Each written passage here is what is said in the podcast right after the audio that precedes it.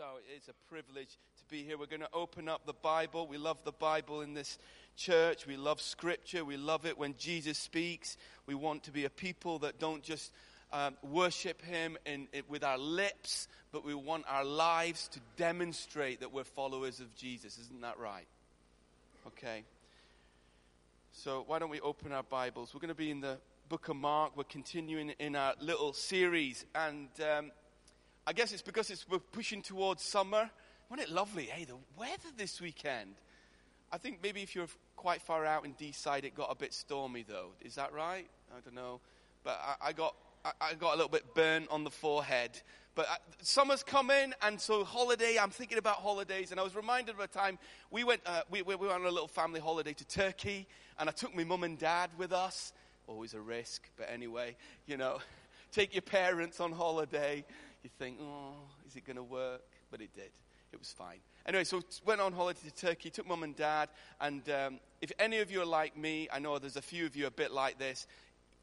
You don't, you know, it takes two or three days to wind down, and after that two or three days of reading books, lying by the pool, you get ants in your pants, and I've got to go and do stuff. Either run up a mountain or just something, you know, explore. The girls are like, Dad, I just want to chill. But I'm always like, let's go. So I went, I snuck off one afternoon, and I, I hired one of those um, old Jeeps that you see, you know, a little white old Suzuki Vitara, you know, you know, and I thought, I'm, I'm hiring that, and I drove it back to the hotel, and I said to the family, who's coming?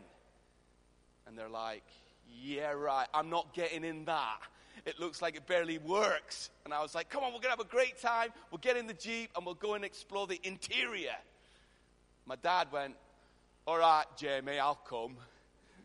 So, so my dad gets in this Jeep and we take off into the interior and uh, we spend the next sort of four hours driving, you know, just exploring, no map, you know, I'm just like, let's go for it. Anyway, we, we end up with these tiny little windy roads driving up these mountain six and a half thousand feet. We come round a corner to this unbelievable panoramic view of the dim valley.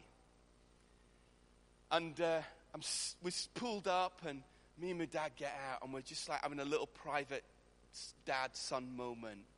And we're looking out at this incredible vista. It's beautiful, it's amazing.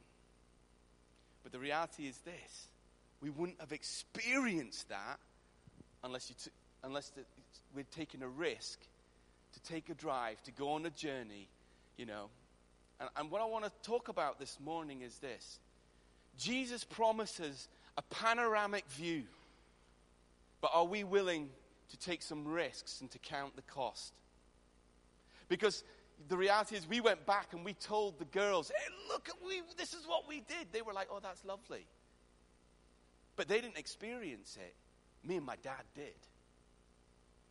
I've been kind of hanging out in Mark chapter 1 this week, just thinking about this particular um, uh, promise and statement that Jesus says. He says this in verse 9, it's coming uh, sorry, chapter 9, verse 1. It says, I tell you the truth. Some who are standing here will not taste death before they see the kingdom of God come with power. What a statement that is. Jesus has stood with his friends and his disciples and they're journeying together, and he's saying to them, Some of you here right now, before you die, you're going to see the kingdom of God come in power. Now, I look around this room, and I know there are some people in this room that is most definitely their prayer. I want to suggest this is our prayer, GP. We want to see God move in our lifetime. We've got one life. The baton has been put in our hands at this time. We want to see that. We want to see it.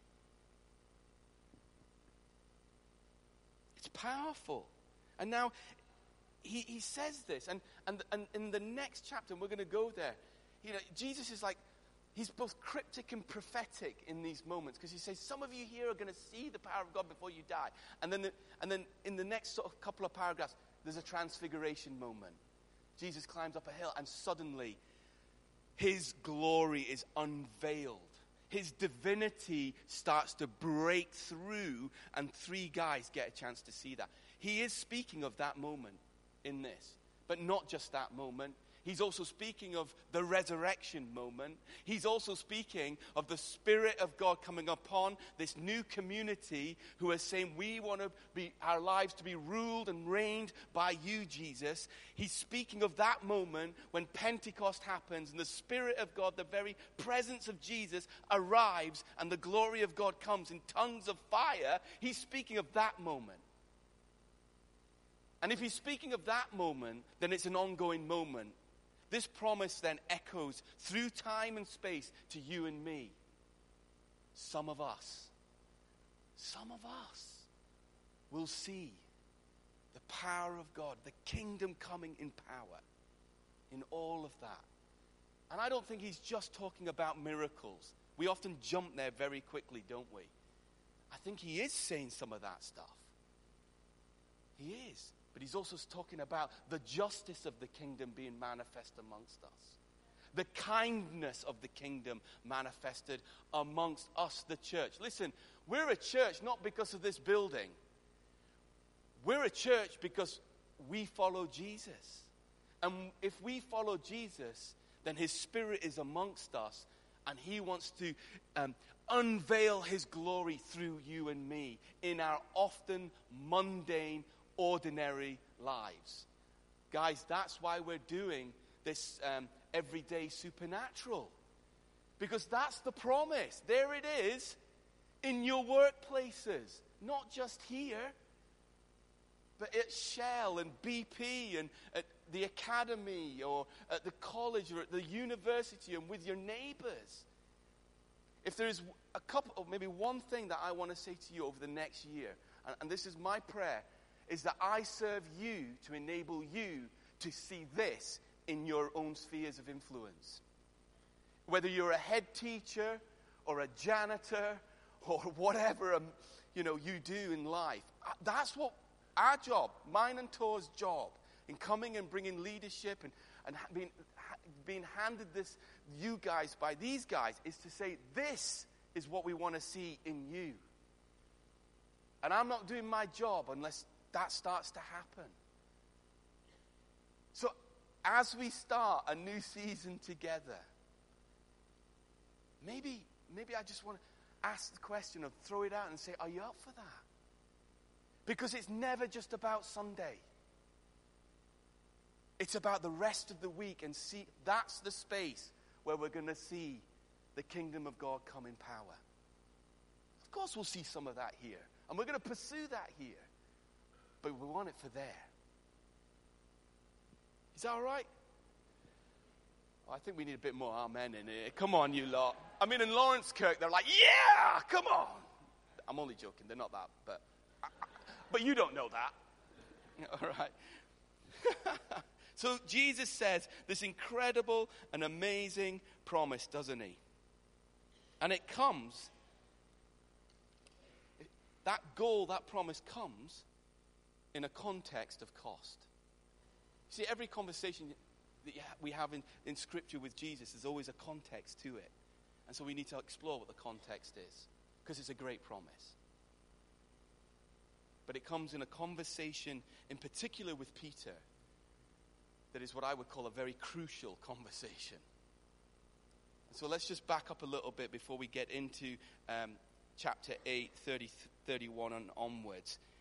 Um, so in chapter 8, uh, and we kind of skipped this, because so if you weren't around uh, last week, I think Jude came in and she looked again at the, the moment where, uh, with Jairus' daughter again, and uh, the amazing uh, uh, moment there, that miracle. But in verse 22, it talks about Jesus coming to Bethsaida, and there's a blind man, and the crowd bring him out, and it's the one place where Jesus spits in a guy's eyes and touches his eyes twice.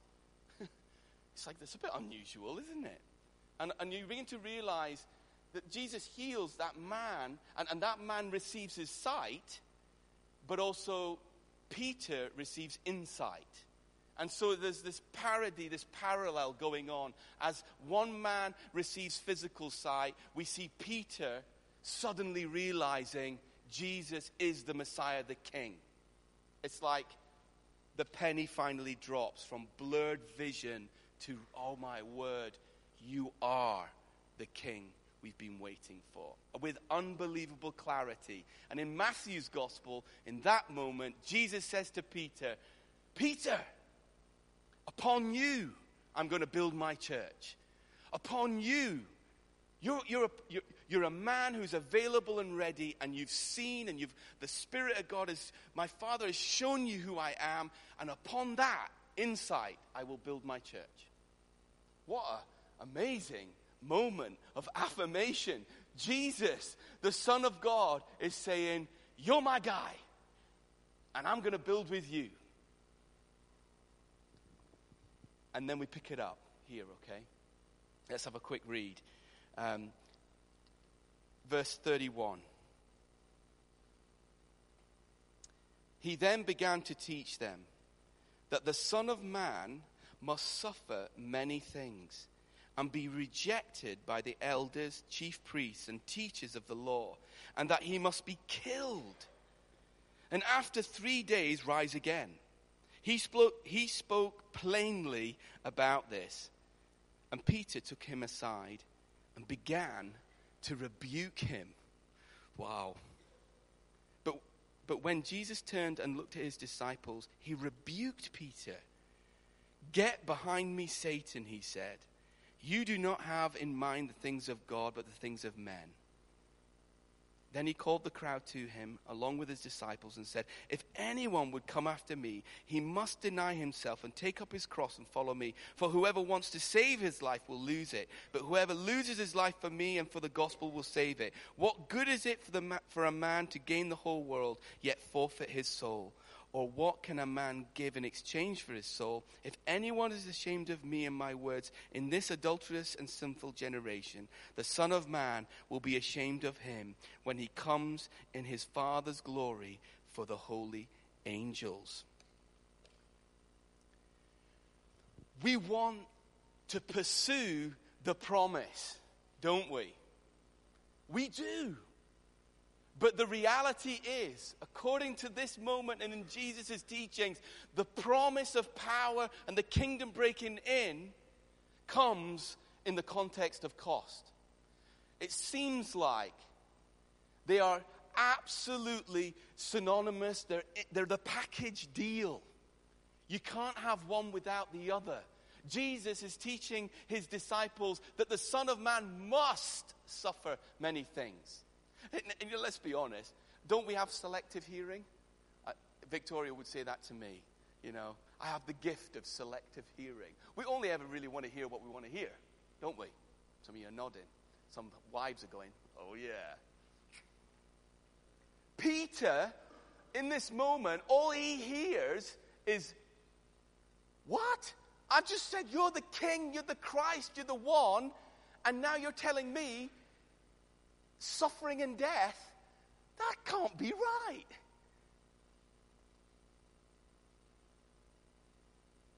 Peter doesn't get it.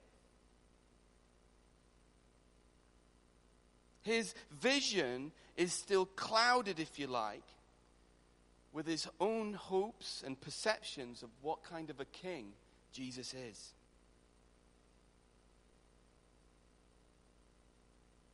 He hears the death stuff, but he doesn't hear the resurrection bit. And the reality is, as we read this passage, Peter's perception is unbelievably contrary to what Jesus has come to do. Isn't that right? Jesus is saying, My kingdom the Father's kingdom comes in loss. And it's going to come through the cross. Suffering and power and sacrifice and the kingdom are sort of like, they're sort of cosmically connected. It seems like a law of the universe or it's been written into the very fabric of life by God Himself. It's God's way of bringing His power to earth. And that is the absolute reverse of what we think and what man would do, isn't it? The kingdom is free, but it's not cheap. It's, we say that, don't we? Hallelujah. That's good. We, we, we do get, we hear it, but we don't. That's the reality of it, because if you're anything like me, I want to avoid pain and suffering as, at all costs. But here is Jesus is saying, if you're going to really follow me, that is part of the deal. So we want to pursue, don't we, the promise. But we've got to count the cost. And so I've been reflecting as to why Jesus responds so harshly to Peter, his great friend, in this moment. When I first read this, I thought, oh man, it's my first preach at GP as site pastor. Get behind me, Satan. That's going to encourage him, isn't it? but here's the thing because of Peter's, you know, um, and, and, I want to say ignorance, and, and maybe even his innocent ignorance, his perspective has become a stumbling block for Jesus in this moment. You know, if you have time, go back and read Luke chapter 4. Right at the beginning of Jesus' ministry, when the Father affirms Jesus after his baptism, he says, This is my Son. And the Spirit of God comes upon Jesus, it says, and the Holy Spirit takes him out into the wilderness. And it's in that moment as he spends time in the wilderness, it says Satan comes to tempt him. And it's really fascinating because in those moments of temptation, there is a moment where the devil says to Jesus, He says, Hey, have a look. Takes him up into a high place and he said, Look, all the kingdoms of the earth, every generation is here. The goal and the reason you've come is these guys, isn't it? He says, you can have it all. You can, you can have them. Just bow down. Just bow down. What he's saying is, is you can have all of this. You can have the promise. You can have the goal.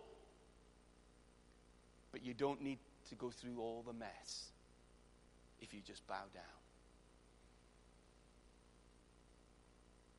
And then it says, and Satan left him looking for an opportune time. This is one of the opportune times. Isn't it interesting? Peter has just declared who Jesus really is publicly. And the moment his identity is publicly declared, the enemy comes. And he says, through the very words of Peter, you don't actually have to go there. Can you see this? You don't actually have to go there. In fact, Lord, you cannot go there. It's a very strong rebuke. Peter's saying, How can you go? No, Lord, you're the Lord. We've got to defeat the enemy. You know, he's thinking politically and all of that kind of stuff. And he's saying to Jesus, the Son of God, You don't need to go to the cross. And that's why Jesus comes back as harsh, because he, he, he hears the enemy saying, ah, Remember, you don't need to do this. You don't. And so he says, Get behind me. Peter does not realize what's at stake. You know what's at stake? You and me. And the salvation of us all. Because Peter, his perspective is not in line with God's. And that's why Jesus comes back and yeah, his actual words are Peter, you do not have in mind the things of God, but the things of men. Because things of men, we would always avoid suffering. And in fact, let's be really honest. We want the promise without the cost, don't we? Come on, let's just be brutally honest. We want the miracles. We want the power of God. We want salvations. We want to see justice. But none of those things come without taking hold of some cost. So, are we, are we up for a fresh journey to pursue the promise? But the reality, it comes in a package and a package of cost. And this is going to mean different things to some of us in the room. What I see here is that the pride in our perspective, in our opinion, and in this case, in Peter's perspective, starts to play against the purposes of God.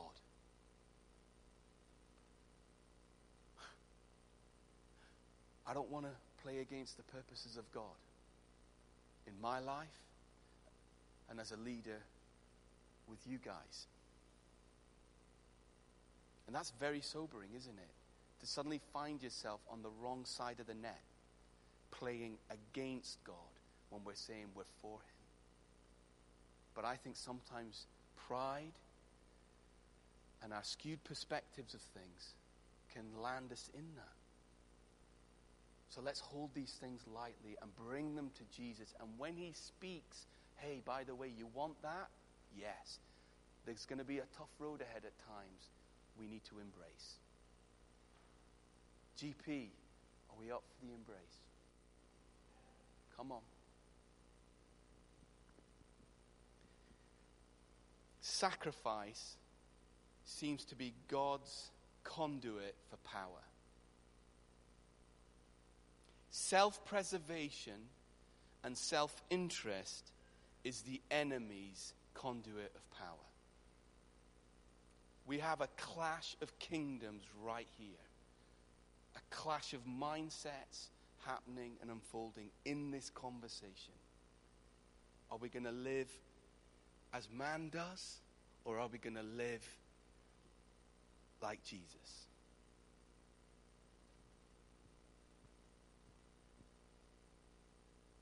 And then let's just look in verse 34. So Jesus is saying this to Peter and to his disciples, isn't he? He's had this crucial conversation, and they're like, whoa. And then it says he turns to the crowd. He called the crowd to him along with his disciples and then says to them, so he's been addressing the disciples more privately. Now he then addresses the crowd and the disciples together, and then he begins to unpack some other stuff. And it's to do with the now what you, what you do in the very present is, uh, uh, uh, uh, if you like, what, the decisions that you make today are going to impact tomorrow. And so he starts to uh, talk about this promise of what you do today will affect the tomorrow. He says, Anyone would come after me, he must deny himself, take up his cross, and follow me. For whoever wants to lose, sorry, everyone, Oh, I got it wrong there, didn't I? If anyone would come after me, he must deny himself, take up his cross, and follow me. For whoever wants to save his life will lose it. But whoever loses his life for me and for the gospel will save it. What good is it for a man to gain the whole world, yet forfeit his soul? Or what can a man give in exchange for his soul? If anyone is ashamed of me and my words in this generation, then the Son of Man will be ashamed of him when he comes in all his glory. That's the tomorrow. If we want to save our lives, then we need to lose them today. But he, yeah? So, so we've got to make some decisions today about this because it will affect then the tomorrow. If we're going to live by trying to gain and self preserve, and I'm going to let you guys interpret that however you think. If we're going to live by self preserving and self gaining, then there will come a tomorrow where we lose it all. But if we're giving instead of gaining, if we live a life of the kingdom that is one that freely gives today, whether that's love and kindness and resources, when we give it away and it doesn't hold us, then we gain it in the tomorrow. And the scary one there for me as I look at that is that if you turn from me today in those moments when people come and they say, What did you do this weekend? how, you know, th- are you a Christian?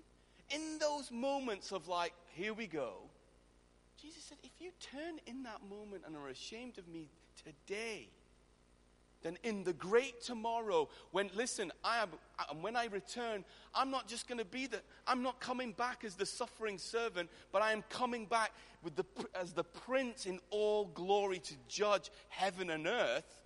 In that tomorrow, hey, I will not be ashamed and I will not turn. This is like an unbelievably crucial conversation. It says, You're going to follow me, then something of the cross needs to enter into the very bloodstream of our lives, into the very DNA of how we make decisions. And they start today because they're going to impact our lives for the big tomorrow. And let's be honest, listen, I've done a bunch of funerals in the last month. I don't know when your tomorrow is, but I know there is a big tomorrow when Jesus comes. And so, what's happening here is Jesus is saying we've got to start living in the light of that tomorrow. That future has to somehow break into today, and for us to start making decisions around that today. Very powerful. We want the promise, don't we? We want to pursue the promise. We want the kingdom, the power, the miracles, the justice, the kindness, the gentleness. We want the Spirit of God to be amongst us. We want to prophesy and see people fall down under the power of God and unbelievers going, Whoa, how did they know that? Who wants that? Just me and three others. Well, I'm hoping by the end of this year we're going to moved that on. All right? Because we're either going to just play a game called Christianity or we're going to start living it. And listen, I'm preaching to me. Listen, well, you're going to get used to me. When I'm preaching, I'm preaching to me because I don't like cost. But I love Christ. And I want my love for Christ to beat the cost. Is that all right? We're up for that? A bit of a journey. Right, I'm going to wrap up now. But I do think it's an unbelievably challenging moment in the life of the disciples. It's challenging and exciting moment for you and for me as we start this journey together. My true followers will see the kingdom of God breaking in in their lifetimes if they count the cost. In my own personal study, um, I've been tracking um, through Acts, and it's one of my favorite books. It's full of amazing stuff. And what I think I love about it is, and I love Jesus and I love the Gospels, but what I love about Acts is it's about, the, it's about normal people. It's, it's post resurrection and it's about the Spirit of God coming upon normal people to do extraordinary things. In some ways, I think I love this stuff because the disciple in the Gospels, the disciples around the physical person of Jesus, and a wee bit of me goes, well, it was all right for them because they got to touch, feel, and see and hear for themselves. But there's a whole bunch of people in the book of Acts that didn't. And that means that's you and me. You know, it's like a book for us. But what I just, I've been so gripped by Paul. And in Acts chapter 14, here is a man who has counted the cost he goes to Iconium, which is actually not far from the, the, the big fo- photo I showed you. Uh, that's a bit Pamphylia.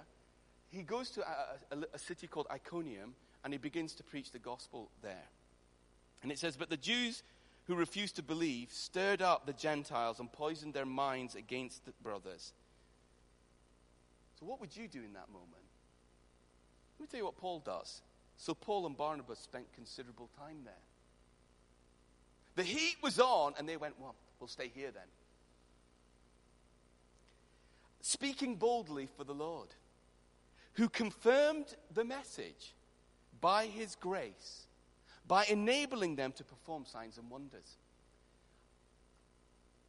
Here's a thought Do we get out of Dodge too quick and we miss the miracles? Do we miss those moments when, the, when things get a little bit heated, where conflict maybe does come, do we just go, okay then? Or do we do a Paul and a Barnabas and go, I'm going to hang out here and I'm going to believe? Because that's what happened there. And they saw stuff happen. They pressed into the potential cost and they saw a breakthrough. So I'm asking a question in my own heart and my own life about my own neighbors, my friends, my family, and all of that stuff. In the little conversations that we have, are there moments, indicators where we go, oh, trouble's brewing? And we go, I'll get out of the kitchen. Or do I go, no, no, no, no, no, no. Let me tell you a little bit more. This is a Jesus who loves you, who's got a plan for you, and I don't want you on the wrong side of the fence when it comes to Judgment Day.